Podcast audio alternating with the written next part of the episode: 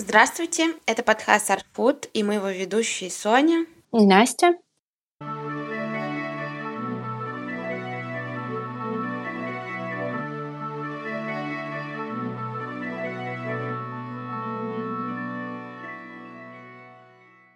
Последнее время мы стали обращать внимание на то, что Прицкеровские премии получают достаточно безликие проекты, и как будто бы за этим стоит что-то другое, нежели то, что стояло раньше. Если посмотреть на то, кто удостоился этой премии, это были Филипп Джонсон, Фрэнк Гэри, Заха Хадид, Жан Нувель. Я думаю, что всем совершенно ясно, за что они могли получить эти премии, потому что это представители яркой авторской архитектуры. Но если смотреть лауреатов не сначала, а с конца, то мы видим совершенно что-то новое и другое.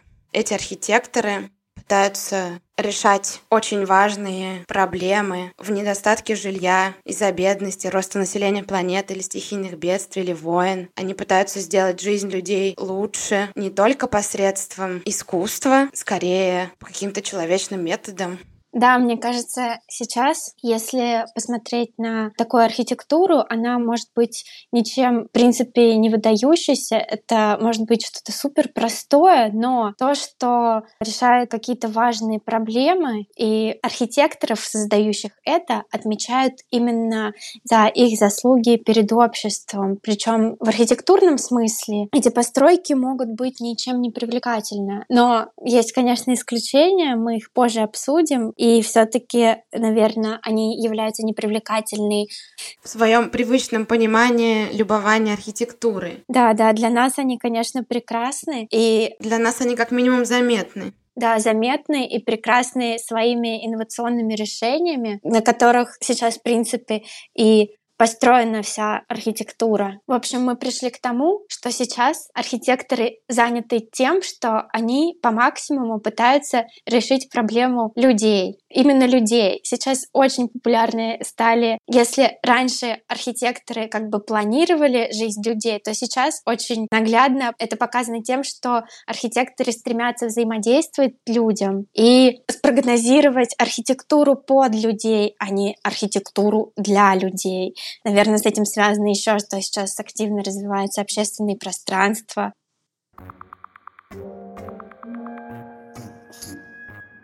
Наверное, было бы логично поговорить про лауреатов, которые отражали бы идею нашего сегодняшнего выпуска. Один из них — лауреат 2016 года Алехандро Аривена, чилийский архитектор. Один из его первых проектов — это социальный проект, жилой массив на месте трущоб в чилийском городе Икеке. Воплощенная концепция дешевого доступного жилья в Чили оказалась настолько востребованной, что фирма реализовала две с половиной тысячи таких объектов, адаптированных под разные финансовые условия и географическое местоположение. И вот что говорит Аривена про миссию архитекторов в наши дни. Сейчас в мире возник спрос на более чем миллиард домов из-за бедности, роста населения планеты, стихийных бедствий и войн. Но архитекторы не способны преодолеть проблемы, связанные с политикой, строительными нормами и экономикой. Требуется поэтапное решение. Было бы здорово, если бы более чем миллион архитекторов в мире предложили свое решение этой проблемы, но нас никогда не учили в университетах правильным вещам. Очень хороший пример, и как ни парадоксально, проблемы у нас появились не только в современности, проблемы решались всегда. Но мне кажется, что в современном обществе мы как бы стали более осмысленны, и мы стали очень ярко выносить эти примеры и действительно их решать. Может быть, раньше это происходило немного другим способом, и, может быть, их даже решали немножко по-другому, что сейчас кажется нам немного жестким и неправильным, но тем не менее проблемы были всегда. Просто в наше время архитекторы пытаются разговаривать на одном языке с людьми и занимаются... Ну, в общем-то, архитекторы, по-моему, очень хорошо эволюционируют. В смысле, произошел какой-то моральный прогресс. Архитекторы начали разговаривать с людьми на одном языке, пытаются их понять и делать какую-то бережную архитектуру. Да, хотя иногда это бывает сложно. Особенно у нас в России, мне кажется, люди очень тяжело идут на контакт, и у нас так принято, что люди практически все отрицают, потому что было много ситуаций, когда им, наверное, пытались навредить тем самым. Вот. Так что у нас с этим, конечно, есть проблемы, но в принципе да. И хочу продолжить свое размышление на тему того, что я говорила, что проблемы были всегда, и они решались всегда, но довольно-таки разными методами. В какой-то момент жизни я немножечко, например, переосмыслила значение хрущевок, массового жилищного строительства, которое, допустим, раньше мне казалось, ну, это понятное время дело, что как бы полностью э, со стороны полного обезличивания архитектора, то, что архитектор теперь не нужен, то, что у нас есть типовые конструкции, у нас есть очень быстро возводимое жилье, и, конечно, это вызывало только негатив и такой след истории, и такой психологический и моральный след, который, мне кажется, до сих пор остался над архитекторами, такое немножечко отношение к профессии.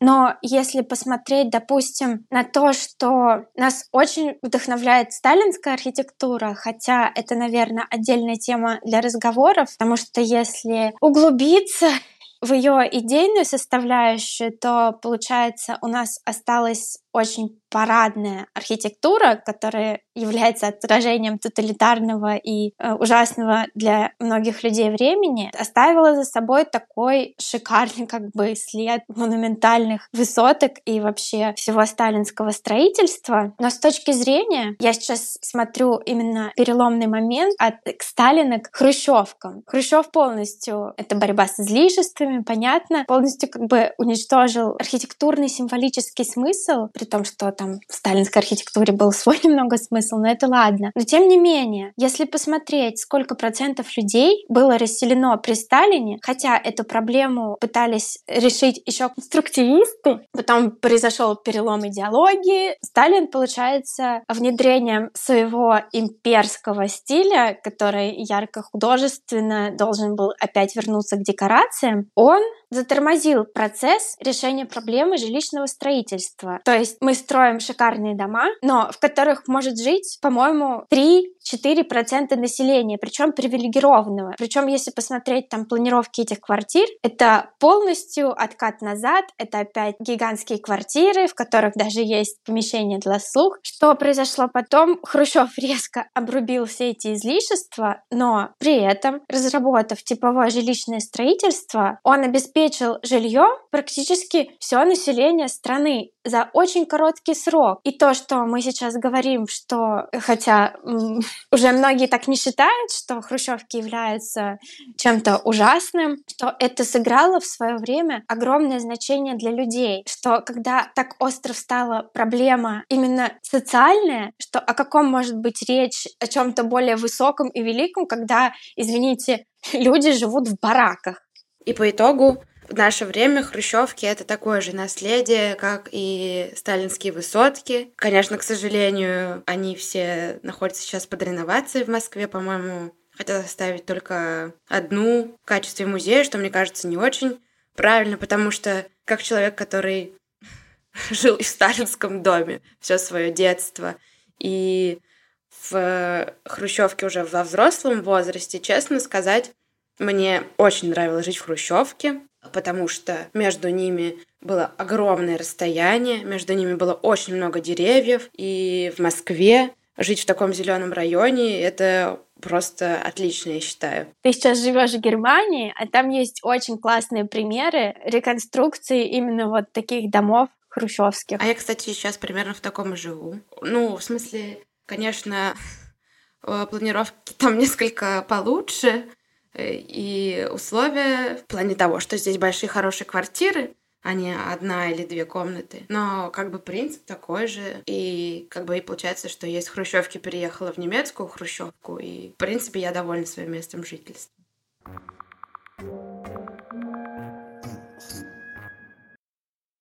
От решения... От решения. Чего? От решения на фоне таких максималистских хрущевских решений, полного отрешения от архитектурной составляющей, хочется вспомнить о том, как яркие архитекторы справлялись с этими проблемами, какие они перед собой ставили задачи. Наверное, в первую очередь стоит поговорить про Ле Корбюзье и про его жилые единицы. Наверное, самая знаменитая — это жилая единица в Марселе. И что интересно, она была построена уже после войны. Соответственно, люди тоже нуждались в этом. Но я думаю, у всех есть какое-то представление по поводу того, что она из себя представляла. И когда мы говорим про хрущевки и жилую единицу Ле Корбюзье с бассейном на крыше и с целой серией идей в области не только строительства, но и в области каких-то идеологий, лично у меня какой-то диссонанс. Потому что как будто бы после Второй мировой войны нужны какие-то более экстренные и быстрые решения. Насчет Ле Корбюзье могу сказать, тут как раз я яркий пример того, что Ле Корбюзье был просто ярым индивидуалистом, при том, что он, конечно же, старался решить проблемы людей, и, может быть, он как бы искренне старался их решить, но во всех его проектах явно виден след того, что как он хочет самореализовать себя. Ну, вот, допустим, там снести Париж и построить на его вместе совершенно новый город, который будет удобен людям, при этом как бы это просто нереально. И когда мы говорим про марсельскую единицу, этот дом, когда его начали строить, он же получился в итоге намного дороже, и это по факту было вообще никакое социальное жилье. То есть тут как бы не произошло полного отрешения. Если мы говорим про обезличенную архитектуру, когда архитектор просто может отказаться отказаться от всего, что выражает его индивидуальность, в пользу того, чтобы сделать это максимально простым и доступным. Ле Корбюзье все таки наверное, пытался это сделать, применяя какие-то вот свои решения, может быть, тестируя какие-то инновации. Ле Корбюзье своими идеями пытался формировать устой жизни людей, быт жильцов, апеллировал как-то к их духовному миру. Он считал, что искусство, в котором они живут, будет как-то их формировать. Если попробовать перенести эти принципы сейчас, это кажется странным и невозможным. Вряд ли кому-то сейчас захотелось бы, чтобы какой-нибудь архитектор, каким бы великим он ни был, навязывал им свое видение их жизни. И то, что было тогда, Ле Корбюзье пытался выстроить какую-то связь между индивидуальным и коллективным. Если все-таки подумать, что нельзя полностью потакать желаниям людей, потому что людей всегда нужно духовно к чему-то подталкивать, потому что не каждый человек может найти или вообще заметить то, что ему куда-то нужно двигаться. Я согласна, что диктовать полностью условия жизни, там, дома коммуны, мы встаем по будильнику, мы идем на работу, это уже слишком. Но, возможно, уклад жизни в жилой единице, он не был таким тоталитарным, и все-таки Ле Корбюзье старался подтолкнуть человека к какой-то деятельности. Но вот как раз про то, что мы говорили, что сейчас больше у нас развито взаимодействие с людьми, и, может быть, у него не совсем получилось организовать эти общественные пространства так, чтобы они работали, потому что ему надо больше было взаимодействовать с людьми, которые там будут жить. И, возможно, если бы он что-то немножечко поменял, все бы идеально работало. А про то, что этот дом в итоге был не таким уж и социальным, оказался очень дорогим, наверное, это тоже связано со временем, потому что тогда это все находилось в стадии экспериментов, и форма это был гигантский прорыв, но в итоге это все делалось в новинку, это было инновационным, поэтому чуть-чуть не рассчитали. Ну, кстати, я не совсем согласна, что это не работает, потому что я недавно была в жилой единице Ле Корбюзье в Берлине, и она, конечно, не такая грандиозная, как Марсельская, но все-таки все вот эти принципы взаимодействия, сквозные коридоры и так далее. Я, например, на нескольких этажах видела, как дети из разных квартир выходят и играют в этом коридоре. И это было прикольно. Прикольно видеть, когда что-то работает, даже через сто лет. Ну нет, не через сто, через семьдесят. Тогда я очень рада.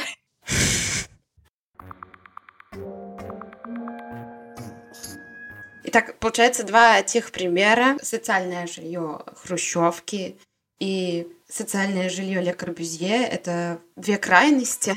И мне кажется, что сейчас, в наше время, как раз происходит какая-то золотая середина. Даже в названии наших примеров есть социальное жилье Ле Корбюзье и социальное жилье Хрущева, в которых нет имени архитектора. То есть реально на глаза тут полное обезличивание. Потому что хрущевки — это хрущевки. Есть вот жилая единица Ле Корбюзье. И, наверное, нам стоит потом записать отдельный выпуск про взаимодействие политики на архитектуру, потому что, мне кажется, тут притесалась больше еще эта тема к обезличиванию, что когда на арену выходит какая-то власть элитарная, которая стремится контролировать все сферы искусства, тут тоже немного о другом разговор, но вот на хрущевках очень хорошо получилось обезличить архитектора и вообще убрать эту профессию. Под золотой серединой я имею в виду то, что если рассматривать две крайности, жилые единицы Ле Корбюзье как социальное жилье и хрущевки как социальное жилье. Получается, что жилые единицы Ле Корбюзье в принципе не несли функцию социального жилья, потому что эти единицы были единичны и были не способны заселить прям огромное количество людей, как это было в хрущевках, но и жизнь в хрущевках, их внешний вид, это, конечно, too much. И золотая середина — это, как мне кажется, то, как сейчас себя ведет архитектор. Из него не выпирает его эго, как мне кажется. То есть есть какая-то корреляция между обезличиванием и своим стилем. Но мне кажется, немного несправедливо мы сейчас берем в примеры Ле Корбюзье, и архитектуру хрущевок, потому что архитектуру Ле Корбюзье мы берем без контекста давления сверху, а архитектура хрущевок получилась как раз как архитектура Сталина, только на нее очень сильно что-то влияло. И мне кажется, сейчас тоже, если рассматривать чистую архитектуру, просто как идейную концепцию, что да, архитектор, как он мыслит, то, что это должно решать много проблем, быть человечным, может быть, ну, в какой-то степени отражать его самого в этом проекте. Но с другой стороны, на нас сейчас тоже очень сильно давит то, что, допустим, социальное жилье сейчас это вообще ни в какие ворота не лезет. И идеал идеология современного мира, ну точнее современной России, это идеология консюмеризма, когда у нас очень сильно сюда вплетаются именно проблемы с финансированием, когда архитектор в большинстве случаев не по своей воле принимает те или иные решения, а просто потому что у него нет выбора. Вообще, если думать обо всем, думать, думать, думать, то вообще очень сложно что-то сравнить. А если говорить именно о мышлении, то да, сейчас, в принципе, можно рассматривать, я думаю, это в контексте времени или также в контексте личности самого человека, который отражается в архитектуре. Ведь может быть такое, что ну, точнее, не может быть, а скорее всего так и есть, что архитектура, в принципе, зависит от личности архитектора. Он же может быть сам по себе более альтруистичным, или он может быть больше индивидуалистом, как были споры, допустим, между Гинзбургом и Желтовским, которые по-своему, ну, это переломный момент в истории, которые отражали какие-то свои эпохи, но тем не менее Гинзбург решал проблемы посредством именно формы, придумывал какие-то инновационные решения, и именно в этом было отражение его творческого потенциала. У Желтовского отражение творческого потенциала была в таком крупулезном декорировании фасадов, которое там на многих людей сейчас тоже производит положительное впечатление. В общем, во всех этих моментах проявляется личность архитектора. И если в общем смысле, то во всем вместе проявляется, конечно, влияние времени и влияние какого-то давления. И еще хочу добавить, что героям нужны проблемы, и поэтому... Да, согласна. Может быть, Иногда проще жить. Просто вводят в ступор, когда, когда все жалуются все время, что вечно, какие-то запреты, это нельзя, это нельзя, то нельзя, а иногда, когда тебе говорят придумать то непонятно что и зачем непонятно как, это тоже вводит в ступор, потому что... Это еще хуже.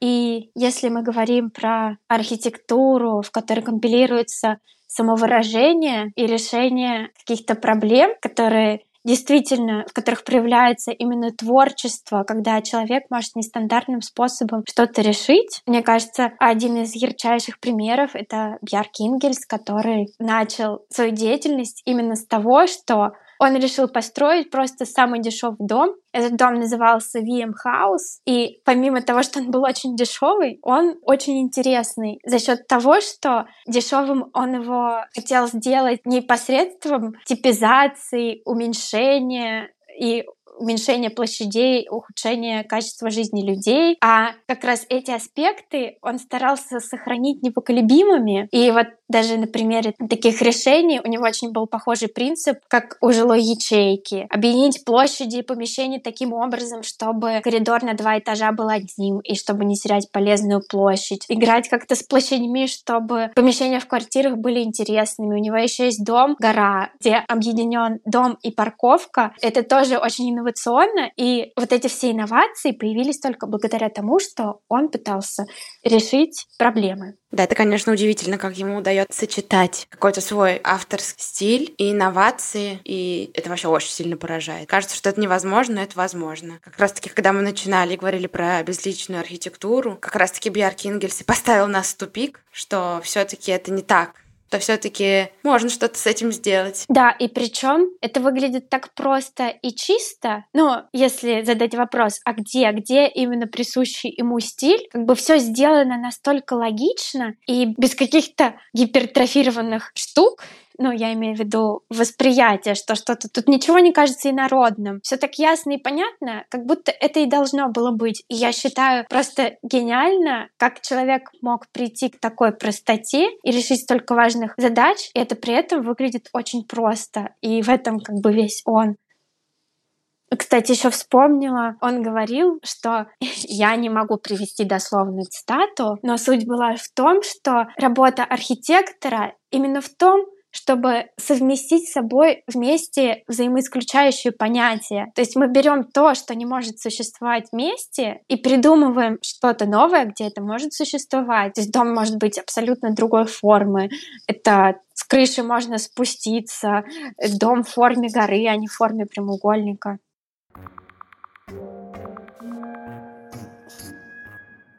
Можно еще сравнить текущую ситуацию с Оскаром, например. Считается, что премия Оскар уже испортилась, то не может получить Оскар просто хороший фильм, нужно обязательно затронуть какую-то повестку, сообщить о какой-то проблеме и так далее. И получается, что не только в фильмах такое происходит, но и в архитектуре. Нам нужно сейчас решать какие-то социальные проблемы, чтобы быть в контексте времени. А я еще задумывалась над тем, что может быть само по себе. Именно искусство, как бы человек ни старался, оно должно отражать жизнь. Когда оно отражает жизнь чисто, ясно и искренне, в нем по-любому будет решаться какая-то проблема, потому что оно всегда помогает человеку. Я даже думала над тем, что, может быть, сейчас это просто выносится, чтобы люди это осознали и старались к этому прийти. Но если анализировать что-то, что было до, и когда не было такой повестки дня, что что-то кто-то должен обязательно решить, то ты понимаешь, что все произведения литературы и кинематографа, они сами по себе решают какие-то человеческие проблемы. И даже несмотря на то, что, может быть, сам человек всецело уделяет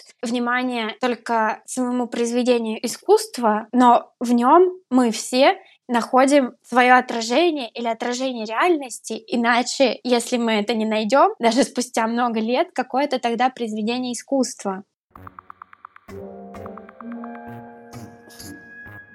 В общем, я еще же вчера была в музее Бродского и вспомнила такую фразу для меня деревья дороже леса, у меня нет общего интереса. Ну, ему не нравилась эта советская власть. Кое на него это очень давило, поскольку она убивала... Ну, советская власть — это прежде всего коллективизм и полное убийство личности и все дела. Но тем, что он сделал, это реальный... Ну, я не знаю, как это описать, но это настолько значимо для всех людей, хотя для меня деревья дороже леса, у меня нет общего интереса, и я индивидуалист, но своим индивидуализмом несу свет другим людям. И, может быть, это и даже так работает. Я говорю, что сейчас просто эти все проблемы выносятся и становятся как бы на показ. И мне кажется, даже если в фильме, когда эти проблемы пытаются вплетать неестественным образом, это не очень живет. А беспроблемно, если ты создаешь фильм как произведение искусства, в нем они будут все равно, и его можно трактовать бесконечно, и там будет все, в чем мы живем, даже если человек будет стараться не делать это там, а разбирать. Если в центре его композиции не будут стоять эти проблемы, они все равно там будут. Я согласна то, что это вот искусственное впихивание естественное проблем, оно не работает, и получается, что если человек талантлив и делает талантливую вещь, то она, естественно, получается классной, и получается, что нам нужна талантливая единица, то есть индивидуальность, для того, чтобы воплотить что-то классное, но при этом индивидуальность нашего времени не должна забывать. Интересно, да. Вообще наше время столько всего в себе совмещает. Ну нет, не только наше время, вообще в принципе все, что я даже боюсь, что наш сегодняшний выпуск получится немного таким запутанным. Я, Предыдущий. в общем, смотрела интервью Рэма Колхаса, и там была такая фраза «Здравствуйте, эта лекция будет не линейной, а фрагментированной, пораздробленной, как сама жизнь». Так что наш подкаст будет тоже нелинейным и раздробленным, как сама жизнь. Мне очень понравилась эта фраза. В принципе, творчество — это возможность нестандартно решать проблемы, и оно проявляется именно так. А еще я, кстати, подумала над тем, что само понятие обезличенности, как бы для кого и как оно проявляется. То, что архитектурные постройки слишком простые, да, но тем не менее архитектурное сообщество, начиная вот как раз такие разборы и изучая это, смотря какие решения там применялись, как это все было сделано, это само по себе просто поражает, как именно форма творчества в этих решениях и как именно как это все получилось, и при этом это так просто и гармонично, что тут по итогу как бы личность не обезличивается, а обезличенная она остается для людей, которые как бы идеально, когда человек просто не задумывается, типа, о господи, как шикарно, как хорошо или как плохо. Вот и человеку хорошо по умолчанию, и он даже не думает про то, что ему кто-то это создал. Это не так пафосно, когда мне так хорошо, я живу в роскошной Сталинке, высотке, и я знаю ценность этого жилья, поэтому я чувствую себя там ценность. Сейчас вот именно по-другому, и как бы обезличивание, получается, происходит для всех вокруг, а не для того сообщества, кто в этом. Могу еще добавить, что для большинства людей, ну, не архитекторов, практически вся архитектура безличная уже. У меня есть один пример. В городе, в котором я живу, есть вилла Ле Корбюзье, как раз-таки которого мы как будто бы сейчас отнесли к шикарным постройкам и к шикарному жилью. И, в общем-то, один наш знакомый приехал тоже в наш город, и он спрашивал, что тут есть интересного, и я ему говорила, вот, э, тут есть вилла Ле Корбюзье, и он ну, показал ему, что это, и он сказал, ну, я видел, и что это? Ну, дом и дом. Типа, можешь объяснить, в чем прикол? Вот, и так было не один раз. Одна моя знакомая переезжала, наоборот, в другой город и спросила меня, что, по моему мнению, ей стоит здесь посетить напоследок. А она вообще живет прям рядом там. И я ей сказала, ну это ты, наверное, уже видела? Она говорит, нет, не видела. А там прям много, там Ле Корбюзье, Мисс Вандерой, там прям... Это было первое место, куда я поехала, когда мы сюда переехали. А некоторые люди ходят там каждый день и типа думают, ну это дом белый, понятно, дом и дом. Блин. Да, согласна. А в Петербурге, допустим, есть целые конструктивистские кварталы. Когда ты ко мне приезжала в гости, мы сразу поехали на Тракторную улицу или смотреть дома на ножке. Хотя вся остальная архитектура для всех, в принципе, особенно в Питере, она просто затмевает все остальное. И что у нас есть еще такое наследие. Ну да, кстати, это вообще такая мысль, что для многих то, что нам кажется уже супер индивидуальным и каким-то характерным, для многих уже стало обезличенным, как только пропал вообще весь пафос декорации и еще более вычурной сильной индивидуальности. Я сейчас хотела сказать насчет того, что я не знаю, как мы могли про это забыть, если вот прям подумать, то у тебя, что у меня по сути, мы получали образование как архитектор-реставратор. Мы сейчас не занимаемся сферой реставрации, а занимаемся архитектурой, но сама по себе приставка архитектор реставратор обозначает тоже, по сути, обезличивание, хотя это, в принципе, тот же архитектор, но это такое наглядное обезличивание, что когда ты прикладываешь неимоверные усилия к тому, чтобы сохранить наследие, особенно это касается не реконструкции, а вот полного именно сохранения, восстановления, или просто ты доносишь это до людей, изучаешь историю, твоя личность просто пропадает, ты просто, получается, сохраняешь личность другого человека для будущих поколений. Или след другой эпохи, при этом никак самовыражаясь, и мне кажется, для нас это тоже было в какой-то степени тяжело, может быть, даже на моменте обучения в каких-то ситуациях иногда не очень интересно. Я помню, эта приставка реставратора вообще очень сильно меня угнетала. И это был след на будущее, прям какой-то ужасный. Я думала, что то мало того, что нас не учат быть индивидуальностью уже с самого начала, и как это будет дальше, меня это все ужасно-ужасно фрустрировало. Но сейчас мне кажется, что, в принципе, это нормально. Не могла придумать другого слова. Не знаю, как это в принципе, но в принципе это оптимально. Нет, мы сейчас пришли просто к выводу, что архитектор сейчас не столько свои амбиции чисто в воплощении своих идей без привязки к контексту транслирует, а особенно в процессе обучения, еще не придя к каким-то выводам по философии вообще, в принципе, архитектуры, у тебя ярко прет то, что тебе надо самовыразиться, и в каком-то счете, потому что там кафедры реставрации вообще везде, самая консервативная кафедра, я считаю, и тебя могут просто поломать тем, что тебе хочется что-то придумать, а тебя сразу начинают учить, как и что не делать. Сейчас я тоже понимаю плюсы этого, потому что очень значимо работать именно в контексте. Очень классно, что, в принципе, ты можешь задумываться о том, ну, мы говорим про контексты, вот как раз мы говорили про человеческий контекст, исторический контекст тоже, и об этом мы начинаем задумываться с самого начала. Но когда мы много чего не знаем, когда тебя сразу накидывают на то, что тебе сразу творческими методами нужно решать какие-то проблемы, а не просто изливать из себя творческие методы, это очень сильно угнетало. Я бы еще хотела сказать, что да, наверное, сейчас молодым студентам-архитекторам, возможно, будет проще учиться и проще осознавать то, что вот это вот то самое какое-то мифическое индивидуальная реализация уже не так важна, не так требуется этому миру, возможно, это даже уже немножко дурной тон. Реализоваться вот прям во всех своих проявлениях и придумать что-то... Оторванное от реальности. Но я недавно смотрела интервью Чобана, и он обсуждал Лахте-центр. И он сказал такую фразу, конечно, каждый архитектор мечтает построить небоскреб. Я так удивилась, потому что я не нашла в себе эту амбицию, и мне было странно и непонятно, что это инструмент подавления или это новые... Не хочется себя относить к какому-то новому типу профессионалов, но, короче, я это подметила, и мне показалось, что интересно. Мне кажется, что не все архитекторы хотят построить небоскреб. Мне кажется, много архитекторов сейчас хотят заниматься другими вещами и решать другие проблемы. Согласна.